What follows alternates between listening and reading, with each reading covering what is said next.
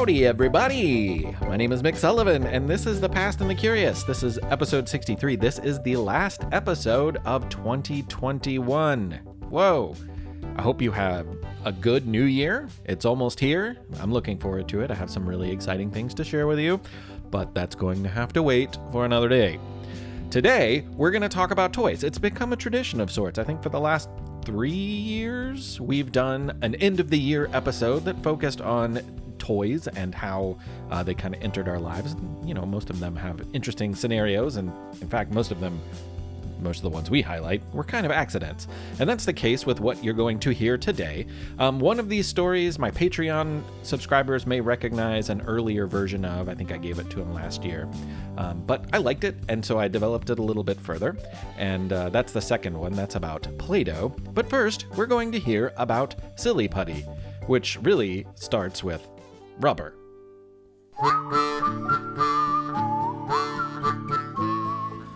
Rubber.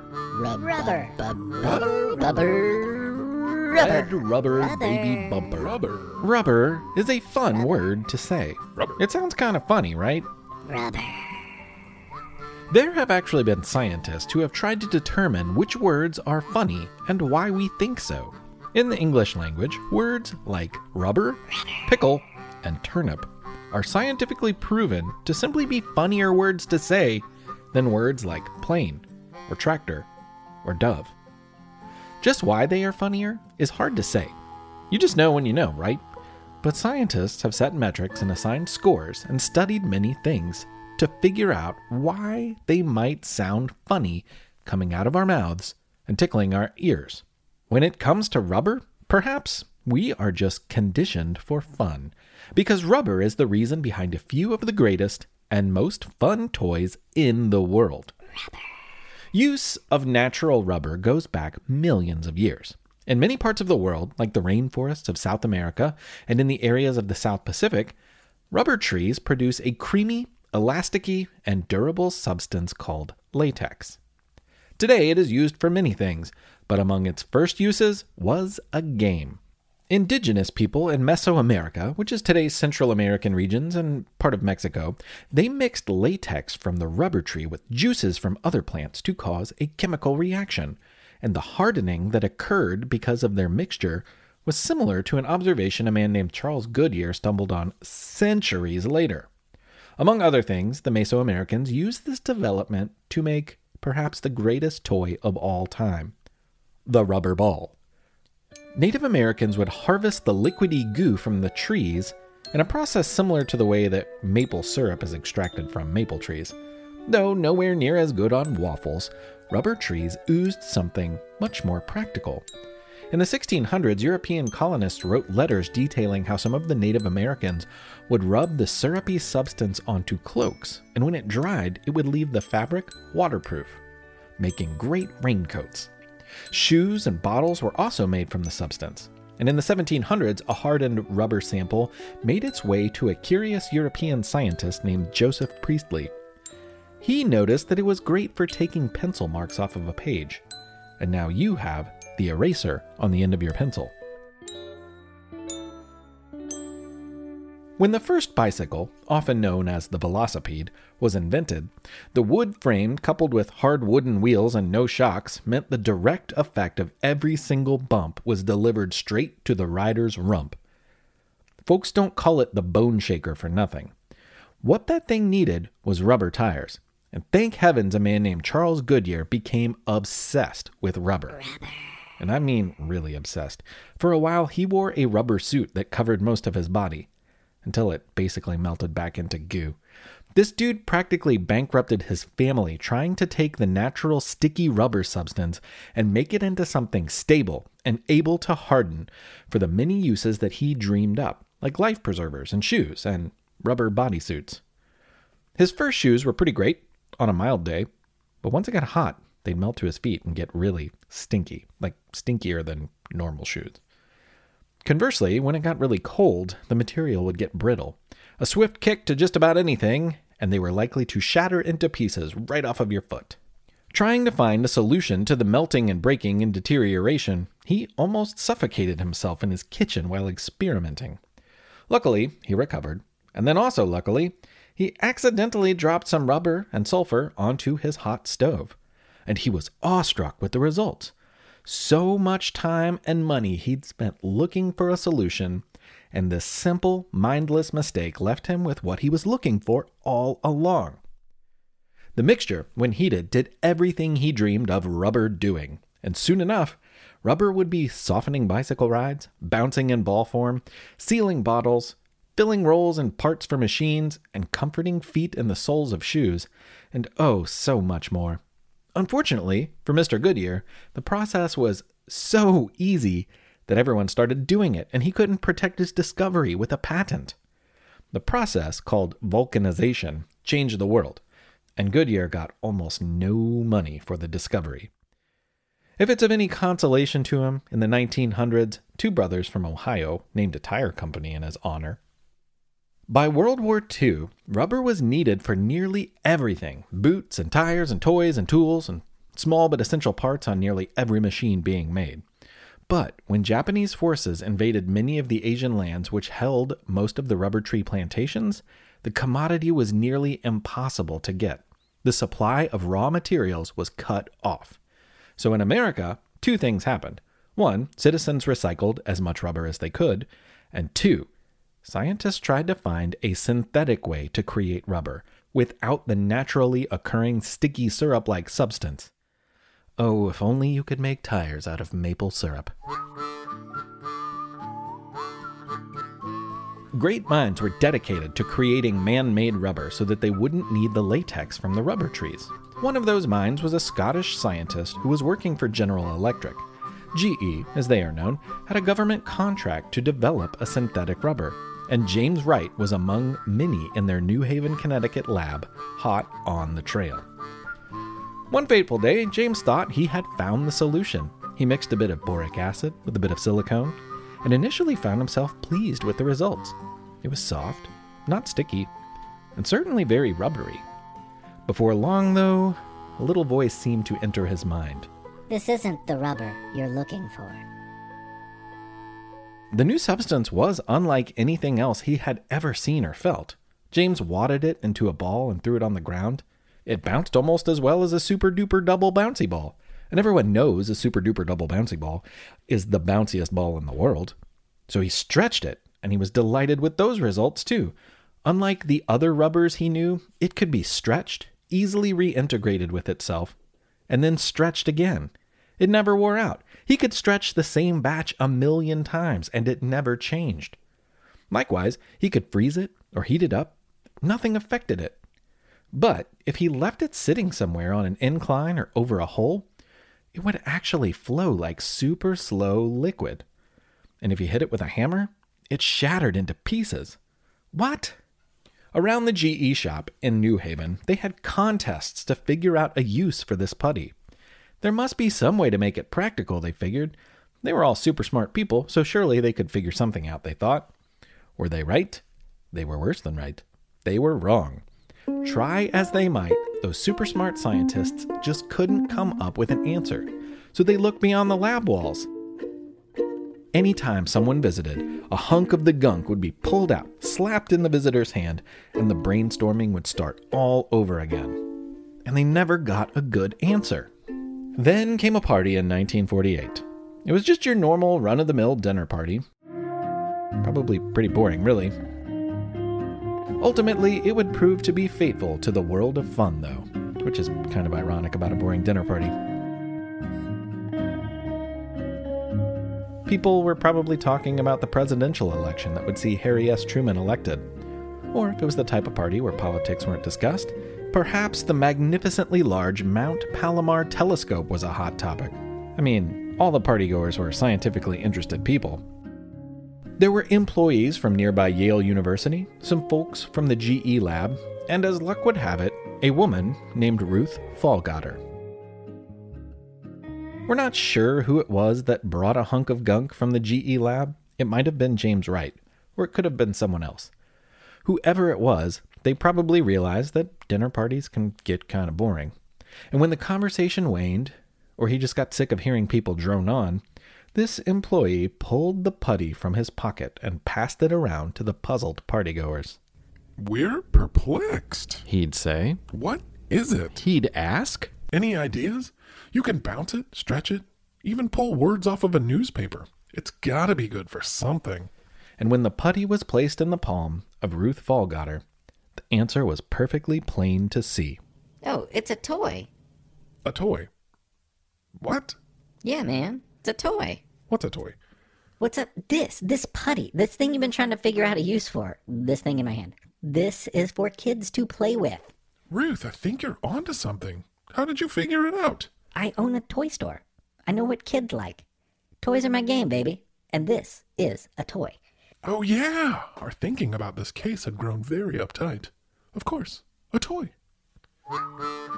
That winter, when Ruth printed her annual toy catalog, a new exclusive toy, Silly Putty, was smack dab on the pages, ready to bounce its way into the lives of children for the first time. And in the years that followed, the gunk was promoted by Ruth's pal, Peter Hodgson. He hired some students to stick the squishy stuff into egg shaped containers and took it to the 1950 Toy Fair in New York City. And before long, Silly Putty was in homes all over the world. Rubber. Customers are rushing to your store. Do you have a point of sale system you can trust? You need Shopify for retail. With Shopify, you get a powerhouse selling partner that effortlessly unites your in person and online sales into one source of truth. Track every sale across your business in one place and know exactly what's in stock. Connect with customers in line and online. Shopify helps you drive store traffic with plug and play tools built for marketing campaigns from TikTok to Instagram and beyond. Shopify's sleek, reliable POS hardware takes every major payment method and looks fabulous at the same time. Do retail right with Shopify. Sign up for a $1 per month trial period at shopify.com slash lifestyle, all lowercase. Go to shopify.com slash lifestyle to take your retail business to the next level today. Calling all kids in the car. Brittany and Meredith here from the chart topping Family Road Trip Trivia Podcast. Are you dreading another silent car ride with the fam? We've got the cure. Three rounds of fresh trivia every single week. Movies, music, even science and Disney. We've got something for every trivia buff in the car. No more crickets chirping on those long journeys. The Family Road Trip Trivia Podcast is your secret weapon for connecting and laughing with kids of all ages teens, toddlers, adults, it doesn't matter. Spark their curiosity and challenge their brains with every episode. New episodes drop weekly wherever you get your podcasts. Search for the Family Road Trip Trivia Podcast and turn those car rides into epic adventures.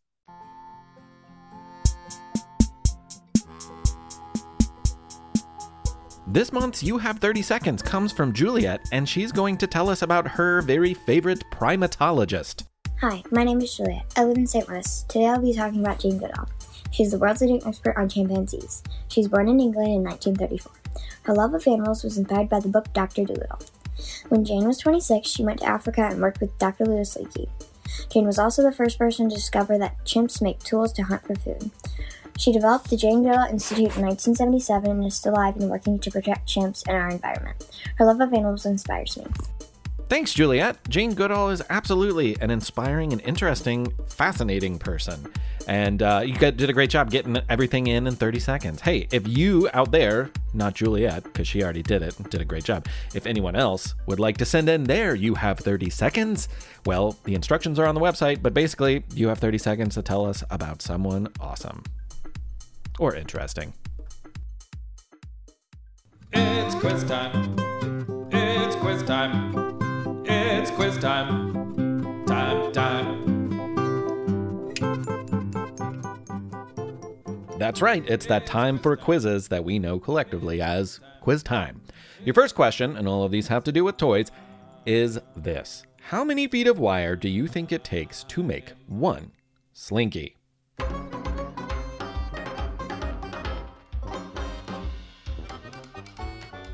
Also created by accident, and also created around World War II, we have mentioned the slinky before, probably in quiz time actually. Anyway, Richard James was looking for a way to stabilize navigational equipment on ships when he stumbled on the classic toy. And today, it takes 80 feet of wire to make a single slinky. Question number two. In 1920, a new German invention leapt into the world. The inventors, Max Pohlig and Ernst Gottschall, called it a spring end hopping stilt. What do we call it today? Named after the first two letters of both men's last names, Pohlig and Gottschall, we know it today as the pogo stick. There was actually another version invented in Kansas back in 1891, and it had a similar unsnappy marketing description. Back then, it was called a spring stilt for leaping great distances and heights. Pretty cool. Question number three, the third and final question. A very common art supply was first sold door to door in 1903. When you heard the knock on the door, you could pay one nickel and get an eight pack. An eight pack of what? When Crayola crayons debuted, they didn't go over well with serious artists. So it was decided to sell the crayons to parents for their children to use. The first successful push to get them into homes was a door to door effort.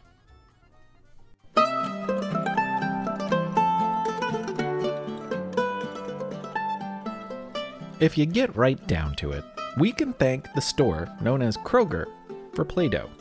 Kroger is an American grocery company founded in Cincinnati, Ohio, which is now common in many states. There's one a short walk from my house where I get groceries pretty much all the time. Actually, around the time I started thinking about this story, I happened to see someone buying Play Doh there, so it all kind of came full circle. And I was going to tell them about the shared history between the toy and the grocery store, but I figured I'd seem like a weirdo. Just uh, buying Play Doh. Don't need a history lesson. Thank you. So I'm going to tell you instead. Throughout the first half of the 1900s, most homes were heated with coal. Typically, a coal man would deliver an order of coal by scooping it into a special window sized door on the side of a house. If you look around the foundations of many older homes, you can see the iron covers of these coal chutes today. In fact, my house still has the remnants of one on the outside.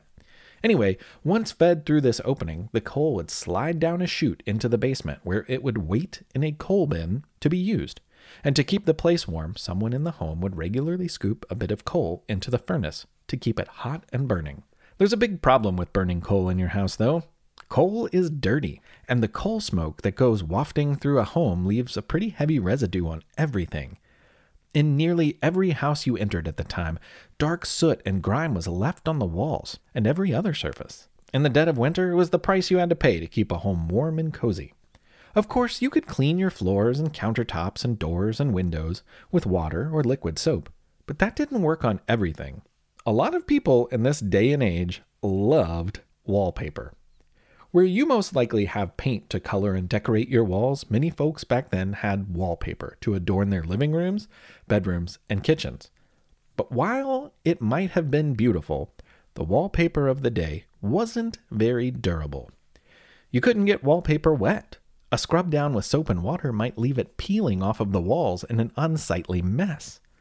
Of course, once it was covered in coal soot, it was already an unsightly mess. So, what was a wallpaper loving, coal burning household to do? The Kroger Grocery Company already had a business relationship with another Cincinnati company called Kutol Products. And Kutol made many of the soaps and other cleaning products on grocery store shelves. Kroger approached them with a very specific request. They were looking for a product to sell that would allow people to clean coal residue from all of this beloved but not so durable wallpaper. It was a big problem of the day. Working for Kutol was a man named Noah McVicker, and he said, Uh, yeah, sure, sure, yeah, I can do that. Even though he wasn't really sure what he was gonna do. Sometimes the best course of action is to say yes and then figure it out later. Noah had to act quickly because his company was not faring well and needed money before it went out of business. This is probably why he said yes so quickly, knowing that he'd have to sort the rest out later. Later came pretty soon, though, because before Noah even had a product ready, Kroger ordered something like 15,000 cases. So he really had to get to work fast. He didn't panic, and soon he had a brand new wallpaper cleaning solution. It was a white, doughy material with a very light cleaning detergent mixed in. The dough was intended to be wadded up into a ball, which people would dab against their dirty walls. Like magic, the soft clay like dough would then hold the coal residue, pulling it from the wall and leave the wallpaper beautiful, undamaged, and soot free. McVicker's wallpaper cleaning clay worked like a charm and sold very well, at least until people didn't need it anymore. After World War II, new materials came to market, including vinyl wallpaper, which you could wash with soap and water. Around the same time, homes started being converted to cleaner and more efficient sources of heat, like oil and gas and electricity. This was good news for many of the people struggling to both keep their homes warm and free of coal soot. But it wasn't great news for the company that wrote McVicker's paycheck. With each coal burning stove removed and replaced in a home, their top selling product became more and more obsolete. The Kutol company refocused mostly on soap products and really kind of gave up on the white dough cleaner. After all of this happened, the company found themselves yet again not doing very well. But opportunity comes when people least expect it. Some don't recognize it, but McVickers did. A new door opened when Noah's cousin and coworker Joe McVickers got a call from his sister-in-law. Her name was Kay Zufall, and she ran a nursery school in New Jersey. The little kids at her school loved arts and crafts, but sometimes materials could get expensive.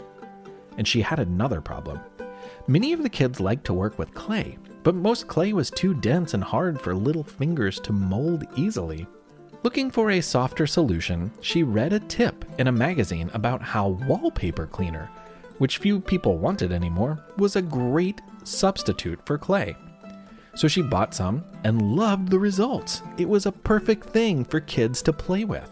So she called up her brother in law. She knew the McVickers had sold a similar material. She probably also realized that with new technologies, the sales of wallpaper cleaner were drying up faster than, well, wallpaper cleaner left out with no lid. Kay's advice was simple forget about selling it as a cleaning product and start selling it as a toy for kids. She even had the perfect name Play Doh. Joe realized the wisdom that Kay was throwing his way. With a bit of tinkering, he changed the formula. In place of the cleaning detergent, he put a safe, new almond scented chemical. Play Doh debuted in its new kid focused form in 1956 at a department store in Washington, D.C. And before long, it was a smash hit. The local Cincinnati public school system was one of the first customers. They ordered thousands of one and a half pound tubs. For the first year of its existence, Play Doh came in any color you wanted, as long as that color was plain old white. Soon they realized that kids might prefer a little variety, though, and in 1957 it was offered in blue, yellow, and red. Before long, it became the staple that we all know and love today. A big reason for people learning about Play Doh had to do with another new technology the television. Play Doh was regularly featured on one of the first kids' television shows, Captain Kangaroo. Since then, Play Doh has been one of the most popular ways for kids to have good, clean fun. And if you ever need to rid your walls of coal residue, well, you should be prepared for that too.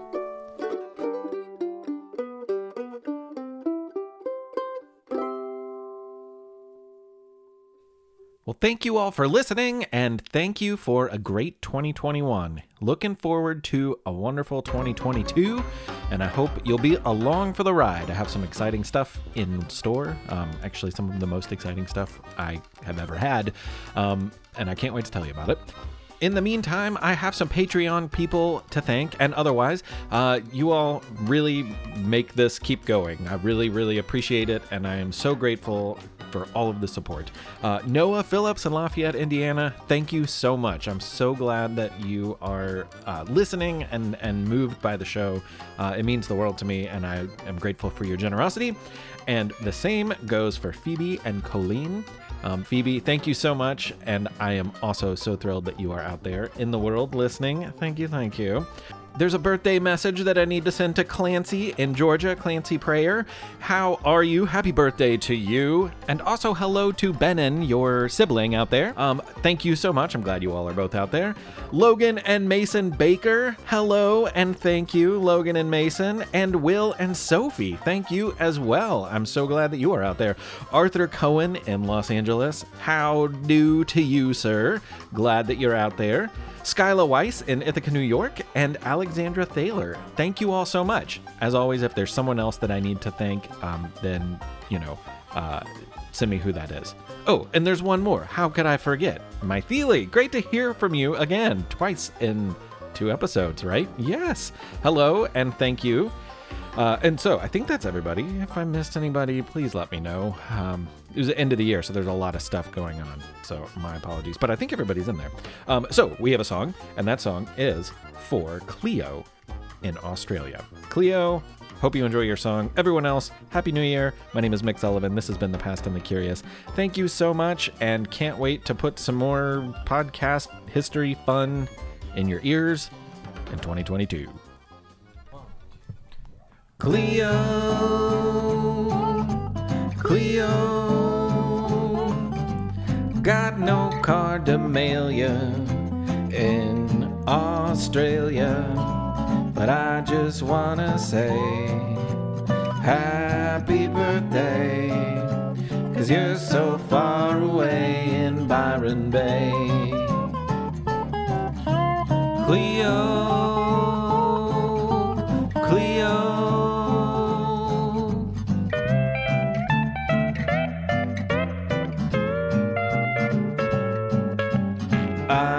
wanna say happy birthday. You're so far away in Byron Bay.